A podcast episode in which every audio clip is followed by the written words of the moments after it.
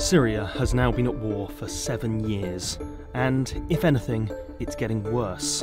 An increasing number of civilians are feeling the effects, many forced to leave their homes and now dependent on humanitarian aid. They shelter behind rocks and under tents pitched in mud. These people have fled fighting more than once. They know fear and desperation. March 2018 marks seven years since the beginning of the Syrian conflict. It is a conflict that has left 13.1 million people in need of assistance in the country and forced 5.6 million people to flee Syria. This week on Crisis Conversations, we talk to three experts from across the Red Cross and Red Crescent movement about this devastating conflict, what we are doing to help, and what the future holds for the people of Syria. Our first guest this week is Penny Sims, a member of our media team here at the British Red Cross, who has covered the conflict for a number of years now and even worked in Syria in 2014, 16, and 17. So, Penny, it's difficult to describe the devastation that this conflict has caused in Syria over the past seven years. Just how much of a toll has this taken on the people who live there? Well, Syria and the conflict, it's always really difficult to describe. And typically people start with numbers, and they're such huge numbers, it's really hard to get your head around them. Well, what that doesn't tell you is a full story, because it doesn't tell you about the people who've been displaced time after time. I mean, we met people who were displaced seven times over. And you imagine a toll it takes on you each time you have to get up and leave and do it again and again. And the toll it's taken on people overall is you'll find pretty much everybody you speak to has been affected by this. Everybody has either had a relative killed or they don't know where they are anymore, or someone who's been injured, or they're not in their home anymore. It's affected absolutely everybody you talk to. I mean, some of the conversations I'd have with my colleagues at the Red Crescent, you know, I'd, I'd ask a simple question like, Oh, how was your weekend? And you get an answer like, Oh, you know, I just moved house for the fourth time this year. And that is because the house got damaged, it got mortared, they moved out, and then that place got hit, and then they moved out, and then that place got hit, and then they they mended their house and they went home, and then that place got hit. So there's all these everyday things that are affecting people. No, that's very true. You mentioned it there that you were working with the Red Crescent, and you said to me before we started recording that you'd kind of been over there for around ten months in the past kind of few years. So how was that experience for you, that day to day for you when you were living in? Was it Damascus where you were? Yeah, I was in Damascus mostly, and we did some travel out to Hama and Homs and some other places. And oh, it's mad. You can't really describe Syria in one way because it's all things at the same time. You know, it's this incredibly beautiful country with fantastic, friendly, wonderful people, so welcoming, so hospitable, and some areas oh, you know, they you wouldn't know necessarily there's a war going on, but you can hear things, you can see things. There's always these indications, you know, shops that are closed and people who aren't there, and then you start to notice, okay, there's not many people living in this tower block anymore. Where have they gone? And then there's other areas where it's almost indescribable the level of devastation. You drive through places and it's just like hollowed out, empty buildings staring back at you. I've driven through places where you cannot see how it's possible for human life to exist in that place. It's been so devastated. So it's it's a very difficult country to describe because it's all things going on at the same time. Geographically, it's really different, but it's. If I was going to say one thing overall, it is a wonderful place. It is one of my favourite places in the world. I loved my time there so much. I loved the people, and it's just devastating what's happening to people. So, what are the British Red Cross and the Red Crescent movement actually doing to help people in Syria? Well, we're doing a bit of the emergency stuff. We're supporting that through the Syrian Red Crescent, and we're supporting a bit of the the longer term help too, because it's you know there's an emergency going on, and at the same time it's been going on for seven years. So it's this. We've never really done a response like this. It's a bit different for that reason. So we do food parcels, which are still needed even seven years on for all the people who end up being out of their houses suddenly.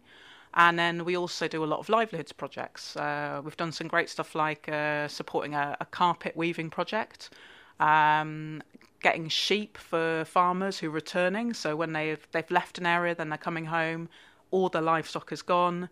So that project has been fantastic. We've now seen people who've, who've managed to grow big flocks, um, and also a seed project in Idlib, so that people who've been displaced um, can use their farming skills, give them some t- seeds, give them some tools, and they can get on and, and, and start farming again. So, yeah, it's a bit of a mixed bag. But one of the most important things that isn't sort of the thing that people think of when you're giving money to a, an aid appeal is also to support the Syrian Arab Red Crescent. Those guys, they've given seven years of their life to help their fellow people. So they need they need the kit to be able to do that. They need ambulances, they need uniforms, they need the training. It's that kind of day to day stuff, the overhead stuff that they really need. So we do that too. No, it's such important work. So you said that Syria is one of your favourite places in the world. So what hopes do you have for the future of the country? I mean, it's, it's been a devastating number of years, but surely there's a uh, there's some hope somewhere. Oh, definitely. I mean, you see people doing amazing things the resilience of people, you know, people setting up businesses or trying to come up with really um, innovative ways to try and, and help people and try and do stuff. So there's definitely this this resilience at the heart of Syrian people. So you can see what the future could be. Um, it's just so frustrating because I would go there and you would see pictures of like amazing monuments, all the history, all the things that people saw when I used to go on holiday there. And each time I would go and I think, oh, you know, maybe maybe in a couple of years I can come back as a tourist and so far that hasn't happened. I think there needs to be a real commitment by the people who have that power to bring about what, what will have to be ultimately a political solution because you know the people the normal people the way it's affecting their lives they're incredibly resilient and hopeful but we need to give them something to hope for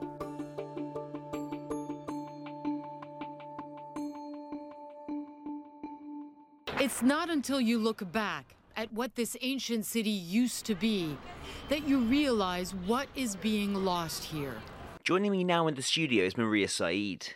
Maria used to work with the Syrian Arab Red Crescent in Damascus before moving to the UK last year and starting to work with the British Red Cross. So, to start with, Maria, if you could just describe what Syria was like before the conflict started seven years ago.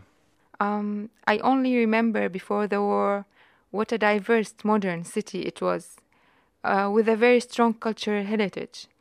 I mean, I used to take the car after work with my friends and start at some old souk where we lost our ourselves there between the smells and the old shops, had yummy um, street food, and then we would move to the modern part of the city to catch some movie and end up having dinner at a some huge shopping center in an Italian restaurant, things were very different. I really hope no one has ever to go through this, but only try to close your eyes for a few seconds and imagine if yourself uh, if your life turned from this to the atrocities we see every day in the news about Syria obviously it's, uh, it's to people who don't know that much about the situation. It's quite shocking to hear that description of Damascus in comparison to what people know about it now. So, if you could describe kind of what led you to join up with the Syrian Arab Red Crescent and and the situation uh, around that time. Uh, I saw everything around me falling apart. People losing their mean of living, houses being de- destroyed, people being displaced, most most terrible people losing their loved ones. On the personal level, mm, I lost my job. My parents' village turned to a front line for fighting actors. Every kind of atrocities and human suffering. But uh, at that time, I just knew what I wanted to do, and I was very determined on doing it. I knew that I wanted to work with the Syrian Arab Red Crescent and be part of this um, of this international humanitarian movement, part of this huge effort to elevate human suffering. And imagine doing this when the roads are cut, the communications are cut, when people, when when our volunteers and our staff members themselves are under fire. Could you describe what actions they would actually do on the ground? Because it's quite amazing to hear the, the kind of things that uh, these people, who are obviously Syrian nationals themselves mostly, are doing to, to help their own country. Absolutely. Uh, thank you very much for bringing this up. Helping your uh, your own country is something very important, very good opportunity. I can only remember being, even myself, as I was very motivated and very uh, determined on doing my job, but I was surprised by my colleagues in besieged areas in Aleppo, in Deir ez-Zor, in Al Mayadin. Their families are in danger, but they are so motivated to learn and to deliver their best um, performance at every time, whether it's first aid, uh, dealing with first aid uh, when with explosions, with airstrikes, with conflicts, with different with, with different battles, or whether it is uh, distributing uh, food and, and non-food items. Actually, I have to say, if it wasn't for SARC, so many places in Syria would not be drinking clean water. Again, before the, the war, relatively, when compared to other countries around us, Syria had a very strong economical, health, educational system. Things were going fairly good when compared to our surrounding. But we had solid systems, and these systems, seven years through the conflict now, these protracted conflicts, are now exhausted. SARC has been able to cover this in on when it comes to health to a very good extent, with the mobile health clinics being everywhere around Syria. It's very rarely that SARC is not able to access. Yes, and I mean the, the like you mentioned there, the work they do is, is amazing and so wide ranging, and everything from kind of running towards where the crisis has happened to planning for the future events. Um, just to kind of go back to, to your story a little bit now. So you came to the UK in 2016 and started working for the British Red Cross. Um, and you said that you still have some family members back in Damascus. And I was just interested to know kind of how, they are, how they describe Damascus at the moment, like seven years on since the beginning of the conflict. When you are living the war day to day and you know that bombs are falling next to your work or the road you take is not completely safe or you're worried about your parents where they are in their workplace, you're just absorbed in your day to day problems. You don't realize how traumatized you are until you are away from the from from from war. I remember the first couple of weeks in the UK every day every time I heard a door slammed, I thought it was a bomb or an explosion. Uh, of course, the last couple of weeks were very intense and the war in Syria goes into different episodes of intensity. You know, violence rises and then things calms down. Uh, the last few weeks were very intense. Danger is everywhere, and I really hope my parents are safe. I know they sometimes spend time in other cities with our relatives when things are very intense. But uh, I mean, we have to have hope. Hope is every is all we have. The violence in Ghouta is just the latest battle in a war that marked its seventh anniversary this week. Tens of thousands of people are fleeing the area, which has been besieged for weeks. Our final guest this week is Dr. Hossam Faisal, the Syria Crisis Programme Manager for the British Red Cross.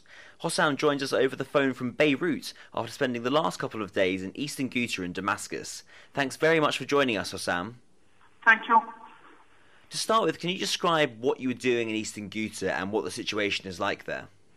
Yes, so uh, yesterday uh, morning uh, we joined the Syrian Arab Red Crescent staff and volunteers in different uh, collective shelters where they were hosting uh, and receiving uh, at the same time the people who are fleeing uh, Eastern Ghouta.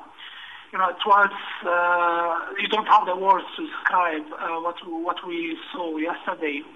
So the humanitarian mission of uh, Syrian Arab Crescent SARC, it's mainly to support those people in need, uh, regardless uh, where they are. So while people, of course, uh, still inside Ghouta, and for the third day uh, in a row that SARC is delivering food and non-food items, first aid and health services inside Ghouta at the same time, they are supporting uh, the safe passage and the transport of the people who decided to, to leave Ghouta and accommodating them in collective shelters. And as I mentioned, in those shelters, they provide all kinds of services, starting from shelter, providing uh, clean water, uh, sanitation services, health, first aid services, food, hot meals, uh, kitchen sets, distributions, uh, erecting uh, shelters, uh, temporary shelters for those people to have um, privacy and to have some rest, at the same time providing them with emotional support. Of course, you know, when talking to people, you can see the impact uh, of several years of the crisis and being in those uh, areas where they were uh, cut off from uh, the external uh, world. You can see, you know, I was talking to a family, to a father, he was telling me how, how many days they spent in an underground uh, shelter. At the same time, talking to another, he was talking about the struggle he went through to get his insulin injections and to get food for his family. You know, he was telling me that how they were cooking, they were burning their own uh, clothing to generate heat uh, to be able to cook because they ran out of all other basic commodities. So, can you describe your journey kind of into Eastern Ghouta? What kind of things were you driving past and how did you actually get there? Actually, you know, we left uh, mainly from the city of Damascus and the minute you are leaving the city, you start to see the signals of distractions on the road. And I remember when we arrived at the entrance of one of the shelters, we saw, you know, at least at least 500 or 600 people queuing, just waiting, you know, to ask someone for a piece of information. It's chaos, you know. You have a lot of people at the same time. You have a lot of distraction when you go on the highway, of course, you hear at the same time the the sounds in the background of the shelling in a nearby area. So you always link this together. You know, you have people now may uh, be injured or uh, may uh, lose their life. At the same time, you are going to visit people. They didn't uh, move outside their own neighborhood for three or four years. So it's a mixture of different feelings at the same time when you arrive there and you see that the Red Cross uh, and the Red Crescent is able to, to provide are able to provide services that gives a sign of hope that at least you know we are trying to do something. So it's as I said, it's a mixture of sad feelings when you see all of that distraction. At the same time, you feel quite happy when you see the, how the eyes of the people get uh, get more, uh, let's say, happy when they see a Red Cross or Red Crescent volunteer coming to them with a support or answering a question. One last thing I wanted to ask you actually was related to that, and I've spoken to our previous guests on this week's episode about this as well. And I just wanted to know whether there is a sense of hope, or what your sense for the future is of Syria, and what your hopes are for the future of the country. Because obviously, at the moment, it, it's it's a pretty devastating state of affairs. Yeah, of course, you know, uh, a lot of people we met, they were telling us we need ju- justice madness to stop you know, we need to go back to our uh, life. We need just to go back to our home. We need to rebuild. We need to start thinking about building our uh, areas to rebuild our lives again. At the same time, we need to keep in mind it's not just Eastern Ghouta, because as we speak uh, about Ghouta, the same situation we have in the north for the people displaced from Afrin. And there you are talking about 100,000 people uh, displaced in less than a week. It's a huge number, and when they are leaving, of course, they are leaving their lives behind. They are leaving their houses, their neighbors, their neighborhood, their own businesses. So, of course, those people, uh, uh, their own resilience is high because in the minute of uh, let's say, uh, they are desperate even to get just clean water to drink. They keep thinking when we will go back, you know, we need to go back, we need to restart our lives, we need to rebuild, we need to connect with our uh, relatives, we need to find our family members, and we need to look into what we can uh, do to uh, restart our lives quickly.